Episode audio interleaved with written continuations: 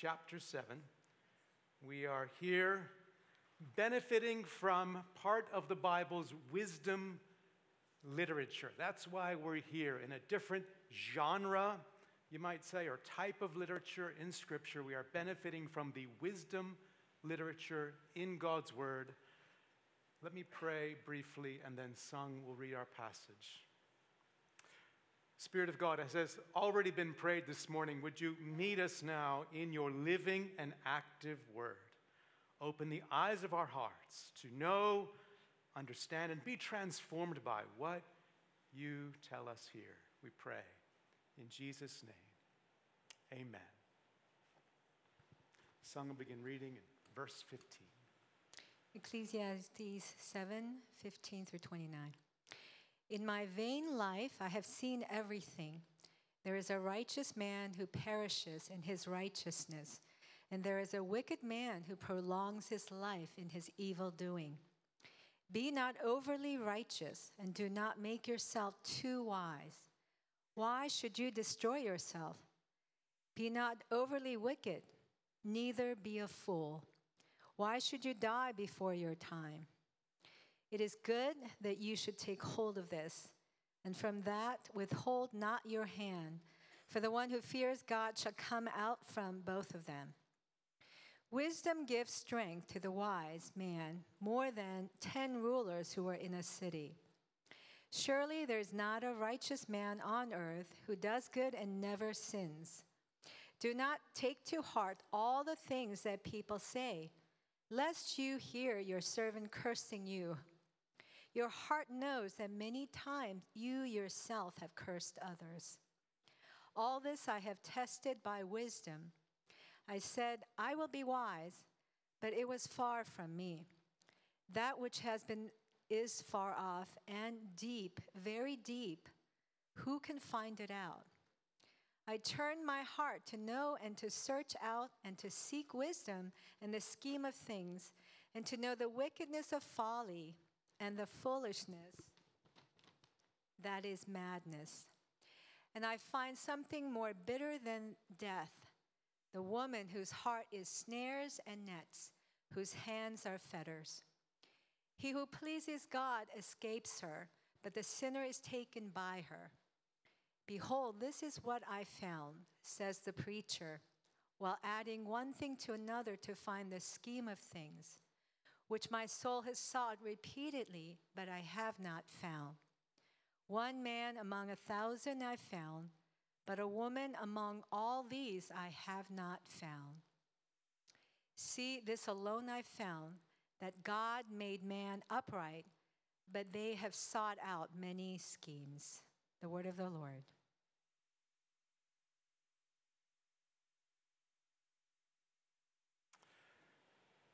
This passage has been called one of the more notorious ones in the book of Ecclesiastes, with statements like verse 16 be not overly righteous or make yourself too wise. And verse 26, something more bitter than death, the woman whose heart is snares, you can perhaps see why. But there's something very important for us to learn from the preacher and his struggle here. I want to do so using the categories that Old Testament scholar Walter Brueggemann uses when he categorizes the Psalms.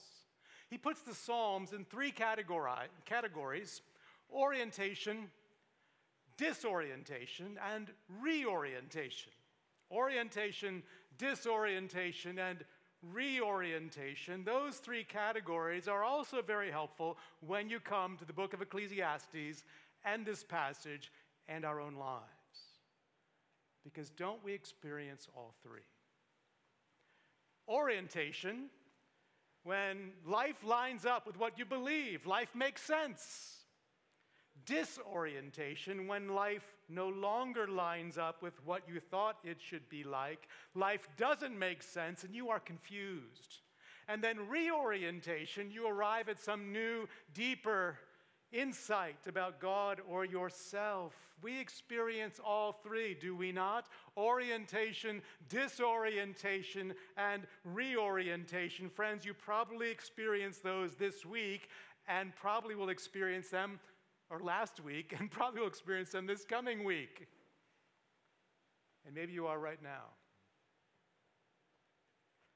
Times when your soul is confused, when things just don't make sense, they don't quite add up for you.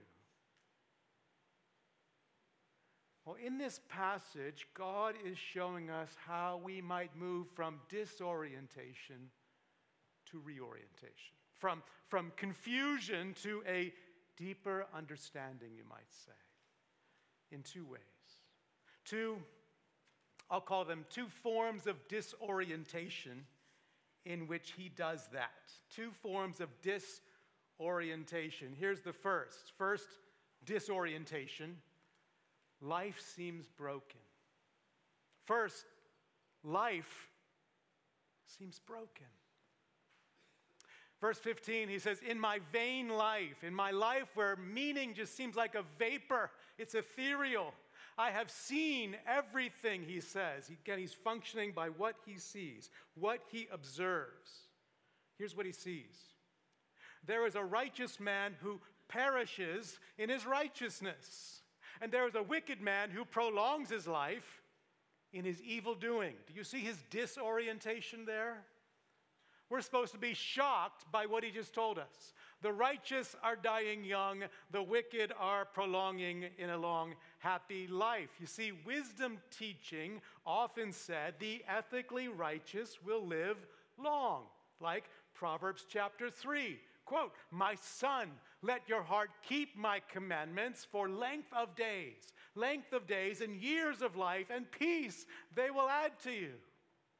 Some call this the deed consequence relationship in wisdom literature. The deed consequence relationship. Good behavior results in good consequences, bad behavior results in bad consequences. And Proverbs describes how things often work in the economy of God. But Proverbs are not promises. That's important to keep in mind. Proverbs are not promises. They don't describe how things always work. And without that distinction, we have what I call a vending machine approach to life.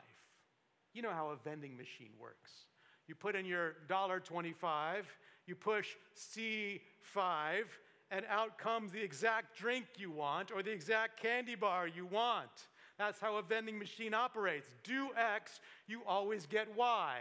That's how the preacher seems to be thinking until now. In his wisdom from below, by what he sees, by what he observes, the vending machine seems to be broken. The deed consequence relationship is breaking down. The righteous are dying. The rebellious are living long. What gives God? Maybe you're there this morning. What gives? Now, before we dismiss this, realize I do think we can have our own vending machine approaches. In parenting, for instance, we think if I just parent right, with these particular parenting practices, my child will turn out right. But then maybe your kid breaks your heart or turns away from Christ, and you find yourself in disorientation. I did it right. Why did this happen? Or you think, if I marry right in the church, marriage will always be great. It'll be unbroken bliss. You go into marriage thinking that way. Unbroken bliss is ahead of me. And then maybe sometimes it's not. You might find the relationship is difficult. Sometimes, sadly, there is even a form of abuse. Some marriages end in divorce, and we're left disoriented. Or you think, if I do my finances right, if I save wisely and give generously, God will bless me financially and then you lose your job. Or a bill hits that devastates you financially of your fault, no fault of your own, and your soul is confused. Or you're a student and you think if I get the right grades, I will definitely get the right job. and then you graduate during a recession, or the job market no longer appreciates your particular degree, and you're confused and perplexed. Or we think, if I just live right, if I live right, God will preserve me from trials. I'll be healthy and wealthy and wise. And then the diagnosis comes, and the chronic illness hits, and you wonder what is happening. Or you think, if we just think right, if we just think right, we'll always feel right. If I, feel, if I think right, then the depression will go away. And sometimes the depression doesn't go away. And you're perplexed. Or lastly, we can think, can't we? If we do church right, if we do church right, there will be always perfect love and perfect unity and unhindered kingdom growth. And then you go through a pandemic. And maybe that doesn't happen. And you feel disillusioned. Friends, we can have our own kind of vending machine approach to life, producing our own sense of disorientation. And into that context, the preacher says in verse 16 and 17, don't be too righteous or too wicked. I think he's saying, don't be too righteous in the sense of don't try to manipulate God with your vending machine approach with extra added legalistic righteousness. You know, if I was just more righteous in every minutia of life, then I would force God to bless me. If I could turn from some unknown sin, then my parenting would work, then my marriage would work, then my job or career or health would improve. I think that's what he's getting at. Or don't be too wicked. Don't, don't defy God in license either. You know, I'll sin in whatever ways I want then. If God's going to be like that, I'll just give myself to rebellion. Neither approach, listen, neither approach provides the reorientation you need. Instead, verse 18 does. Verse 18 It is good that you should take hold of this. And from that withhold not your hand, for for the one who fears God the one who fears God shall come out from both of them.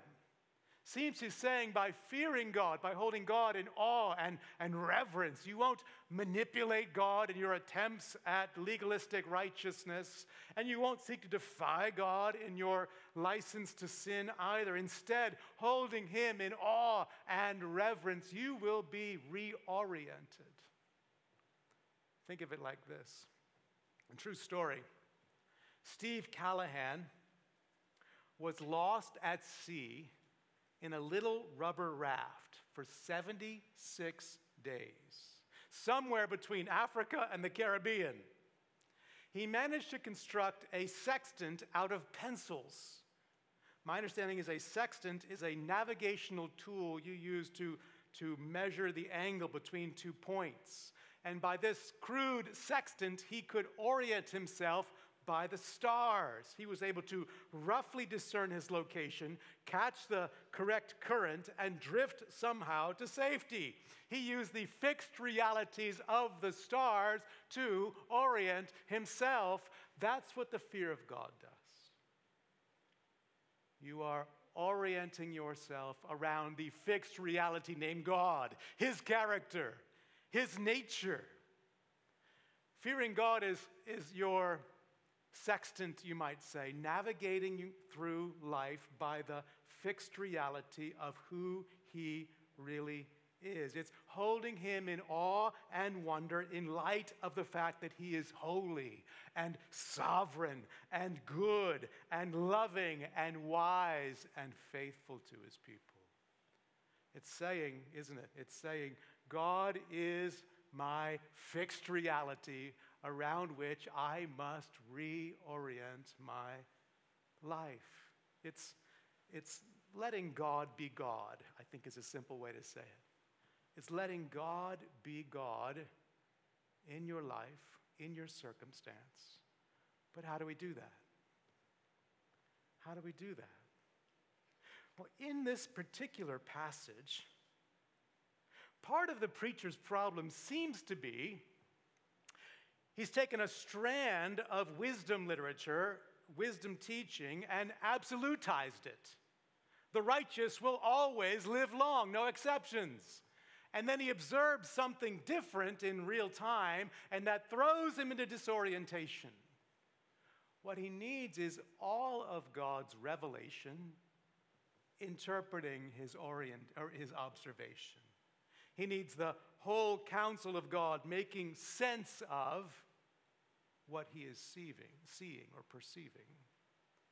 He needs, for instance, in addition to wisdom literature, he needs the book of Job, where righteous Job suffers greatly, then encounters God as creator and sustainer of all, and says, I, I put my hand over my mouth. He needs the book of Habakkuk, where God says he will judge his people by a more sinful people. Habakkuk can't believe this news until he learns that God's holy justice will be done in the end. And Habakkuk submits to God, saying, Though the fig tree should not blossom, nor fruit be on the vines, I will rejoice in the Lord. He needs, he needs Psalm 73 which has been called the book of Ecclesiastes in miniature. In Psalm 73, the psalmist struggles just like the preacher here. I see the rebellious prospering. What gives? And then he goes into the temple, sees their end, gets an eternal perspective, and says, God is enough for me. You, you see my point. I think the preacher here absolutized one piece when he needed the whole counsel of God to help him understand when life seemed to him to be broken. We are, we are like the character Peeta in the Hunger Games. I'm not sure how many have seen or watched the Hunger Games. Some of the teenagers maybe have seen it. We rewatched one of the Hunger Game movies recently, so this was driven home to me. Peeta is so brainwashed he can no longer correctly discern reality. Peeta says, I can't tell what's real and what's made up anymore. Another character says, Then ask us. Ask us what's real.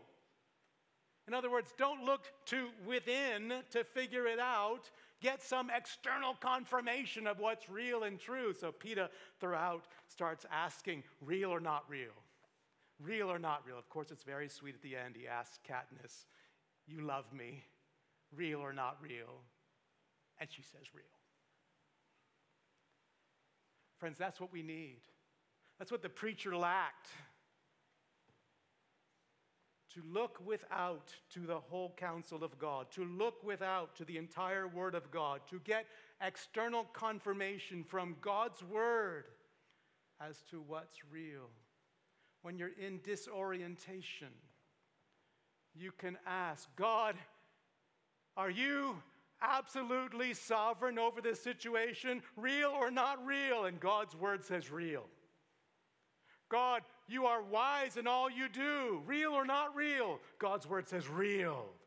God, you are, you are good and loving and faithful in this situation, real or not real? And the whole counsel of God says real.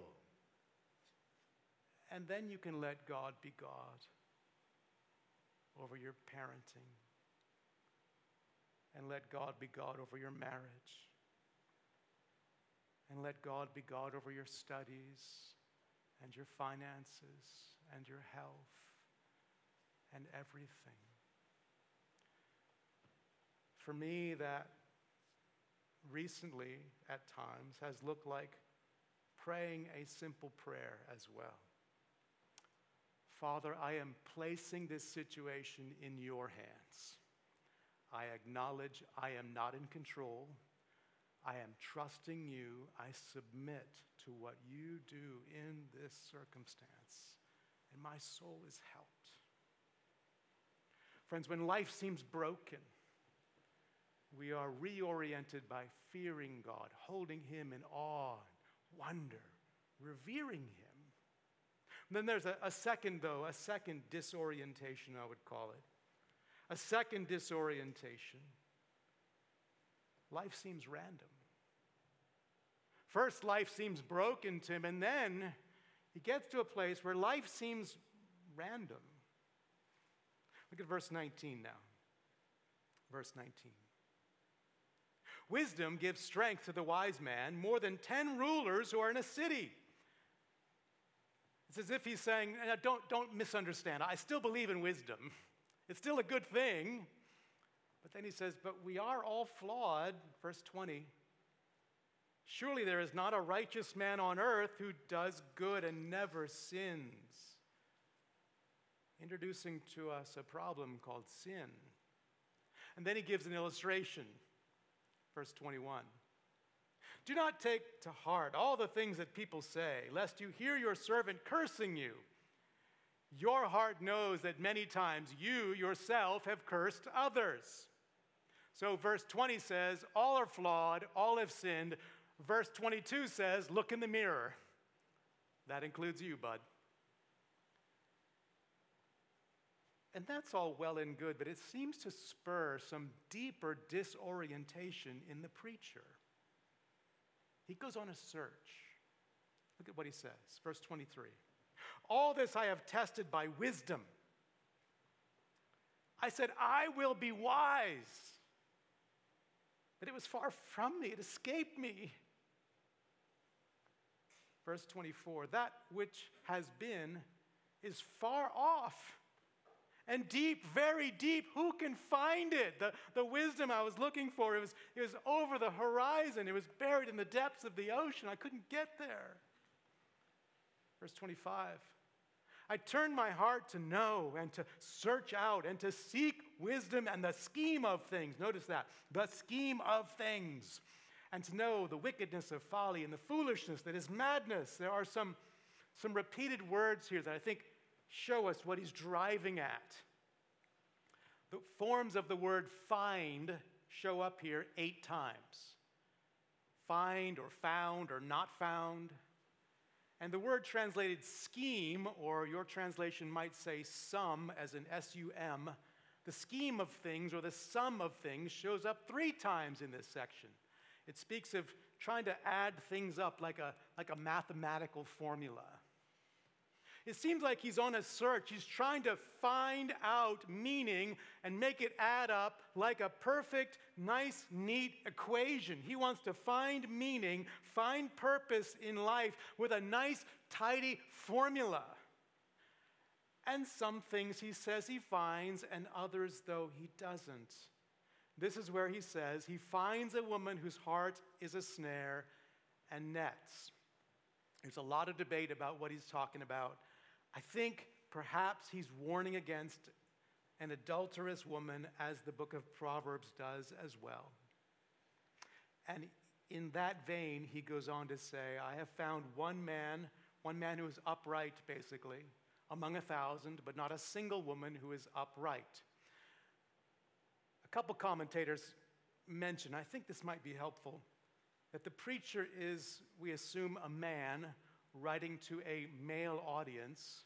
And if this were a female writing to a female audience, she could utter similar warnings about men. She could say legitimately, watch out for the man who wants to use you as an object for his own pleasure. I warn you, I find one upright woman among a thousand and not a single upright man. So I give him the benefit of the doubt here. I think he's saying, I find this sort of relational proverbial wisdom, but he is still a confused wise man, as Tremper Longman puts it. He's still a confused wise man. Look at verse 27. Verse 27. Behold, this is what I found. Here's what I found, says the preacher. While adding one thing to another, to find the scheme of things. He's after a formula. He wants it to be neat and tidy. I'm adding one thing to another to find the scheme of things which my soul has sought repeatedly, but I have not found. I'm trying to get life to add up. with a nice, neat formula and it's not working.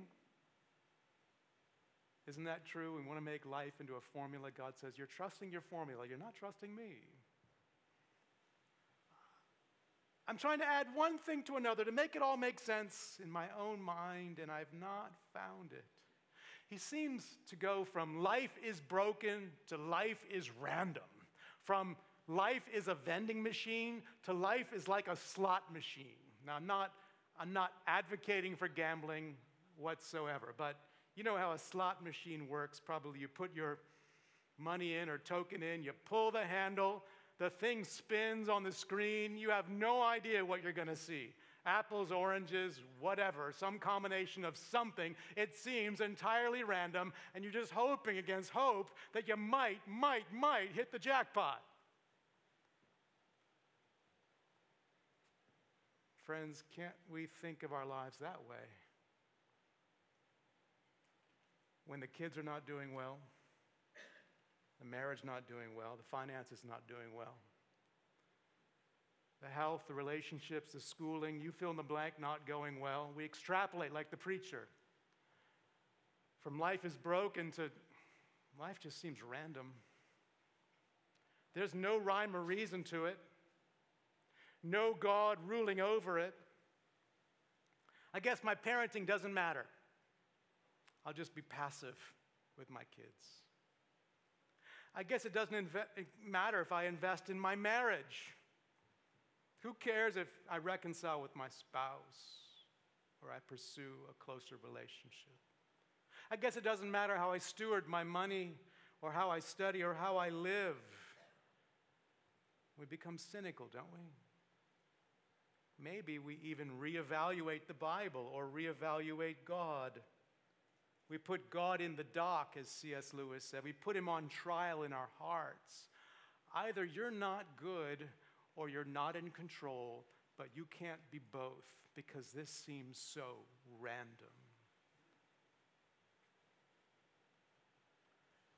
That's the disorientation here. And when you're there, and we will be at times, what do you need to remember? What could help you? look at verse 29. Verse 29. See, this alone I found. So here's bottom line conclusion. This alone I found that God made man upright, but they have sought out many schemes. He's referring to mankind's fall into sin. God made us upright, he says, but we strayed. We're a, we're a fallen species. That means life all around you is like the Chernobyl nuclear disaster. It was in the news, of course, not long ago because the Russian army was there.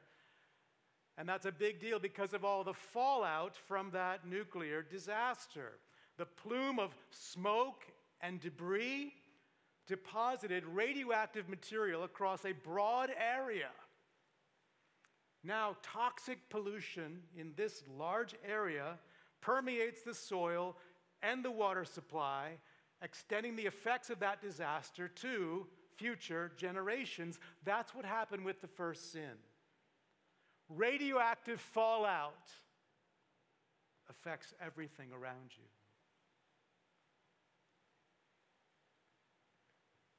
The fallout from the first sin is you are fallen yourself, and you live in a fallen world. You have a fallen body. You, you live in a fallen community, a fallen nation with a fallen government. You might be here and you might be skeptical, skeptical toward Christianity. I'm, I'm glad you're here. I want you to realize, though, the, the Bible's worldview explains all the pain we experience in life. The Bible explains that. That there is a radioactive fallout that has happened from mankind's plunge into rebellion. Recognizing that fallout brings some reorientation as well. I heard a pastor mention the white book that is treated for used for treating sexual addiction. The White Book says, quote, I have found something better than lust reality. That's what Ecclesiastes is giving us here reality. Reality to reorient us. Reality that means to shape us by giving us right expectations. When we began this series back in the park, I mentioned how there is a local counselor to whom we've referred a number of members, happily so, and they've been quite helped by this local counselor, for which we are very glad. And as these members have come back to me and I've asked, What's been so helpful to you? A consistent theme has been expectations. He helped me have right expectations. And I think that's been helpful because when we have right expectations, we're not surprised, we're not disoriented when hard things come. That's where the preacher lands here. Reality. It's a fallen world. I should expect these challenges. So I hope you're seeing the reorientation of this passage. It's twofold, isn't it? Fear God and remember it's a fallen world. Fear God, hold Him in awe and reverence, and, and remember it's a fallen world. There has been radioactive fallout all around us. Fear God and remember it's a fallen world, contaminating everything including me and you. It's why parenting is not a formula, because of the fallout. You are a fallen person parenting fallen children. You cannot change the human heart. You cannot regenerate the human soul. So, friends, fear God. Let God be God over your parenting. Be as faithful as He enables you to be, yes, but not surprised when parenting is hard or heartbreaking. It's why marriage is not guaranteed bliss because of the fallout. You're a fallen person married to a fallen person sharing a bathroom. That does not excuse things like abuse for a second, but it explains why marriage can be hard at times. So fear Him, let God be God over your marriage, and don't be surprised when it's hard. Expect that and work through that you are two redeemed people who still have a lot of fallenness. It's why financial trials come and health problems come. That's part of the fallout. Troubles and trial and pain. We expect that. Let God be God. Fear Him. Trust Him. He's good. He's loving. He's sovereign over it still. It's why you can think right and the depression lingers because the fallout has touched our brains. It's not surprising. Keep fearing Him, keep trusting Him, keep pressing on in faith. It's why in the church, there isn't always perfect unity or always constant advance. We are new creations in Christ who still carry around a good bit of fallenness in us, aren't we? It's not surprising when we might experience that. Let God be God over, yes, our church. Let God be God over the church everywhere, knowing our God will accomplish his purposes. Friends, fear God and remember it's a fallen world. There has been fallout from the first sin. And then remember the one who came to deal with that fallout. Remember the Son, God the Son, that God the Father did not spare, but sent him for the fallout you're experiencing. It's interesting, there is one verse in the entire book of Ecclesiastes that we think is clearly alluded to in the New Testament. It's in our passage, verse 20. Verse 20 says, Surely there is not a righteous man on earth who does good and never sins. That seems to be alluded to and quoted along with Psalm 14 and Psalm 53 in Romans chapter 3, where God describes our helpless estate, our desperate condition, the fact that no one is truly righteous before him, but now, God says, but now there is a righteousness from God through faith in Jesus Christ. The one who has entered this world of pain, this world of fallout, who suffered in it and suffered for us who died for the sins of all who believe, who rose from the grave, and friends, is returning. And so all the disorientation you feel should ultimately point you to Him. All the disorientation you experience this week should ultimately point you to the one who is right now reorienting you and will one day reorient all things. So fear God Remember the fallout and remember your Savior, Jesus Christ, who will one day make all things new, including you. Let's pray.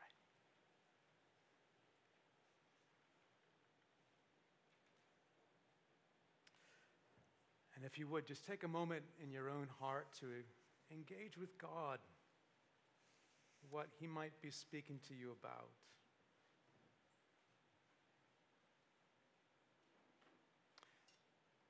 If you're here realizing you've never really trusted that Savior, you can call upon Him even now in your heart.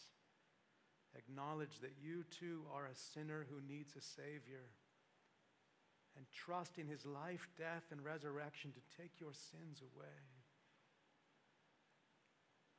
Or maybe you're here as a believer in Jesus, but you've been disoriented, ask Him to meet you.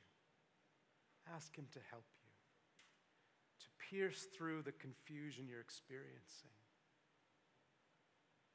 to help you hold Him again in awe and reverence, and maybe have right expectations in a fallen world.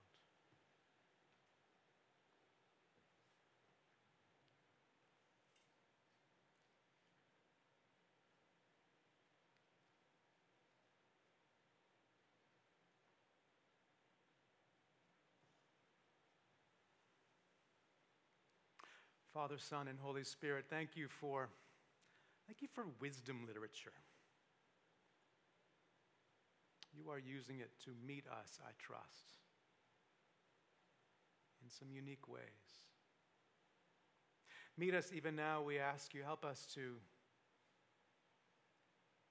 fear you, to hold you in awe and reverence, to orient ourselves around the fixed reality of who you are your unchanging character and purpose.